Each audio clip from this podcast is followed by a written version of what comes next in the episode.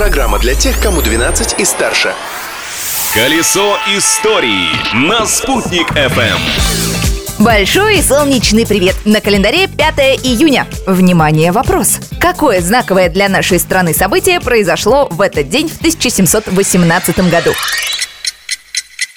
Не буду вас долго мучить. В этот день указом Петра I была учреждена должность начальника главной полицмейстерской канцелярии. С тех пор 5 июня отмечается День образования российской полиции. Я, Юлия Сандердина, поздравляю всех, для кого эта дата важна, и продолжаю свой рассказ об истории этого дня. Открытие дня. 5 июня 1744 года по указу дочери Петра Великого императрицы Елизаветы в Петербурге была основана порцелиновая мануфактура. Первая в России и третье в Европе производство фарфора. Ну как производство? Скорее лаборатория по разработке его состава. В те времена технология изготовления изящных вещиц из фарфора держалась в строжайшем секрете. За это непростое дело взялся Дмитрий Иванович Виноградов, родом из Суздаля. Годы его кропотливой работы увенчались успехом. Рецепт фарфора был найден. Императрица была в восторге, но похвалы мастер так и не дождался. Все очень боялись, что Виноградов разболтает тайну фарфора, и поэтому никуда не выпускали ученого из мануфактуры. А позже и вовсе посадили его на цепь, как собаку.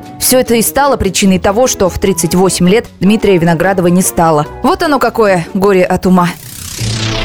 Еще одно знаковое открытие случилось в этот день у нас в Уфе. 5 июня 1968 года в столице республики открылся Уфимский государственный институт искусств. Образован он был на базе уфимского филиала знаменитой московской Гнесинки, который был открыт в Уфе в 1961 году. Плеяда высококвалифицированных московских и ленинградских преподавателей и стала основой первого педагогического коллектива нового института.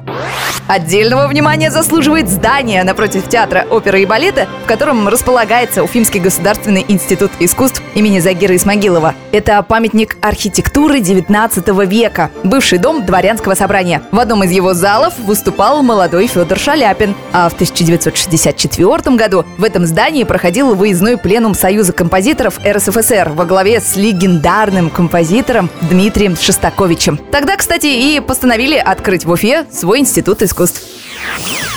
А еще сегодня Всемирный день окружающей среды или День эколога. Так что, думаю, вы знаете, что делать, а точнее не делать. Берегите природу и себя самих. А о прошлом даты позабочусь я, Юлия Санбердина. Новые истории из истории завтра.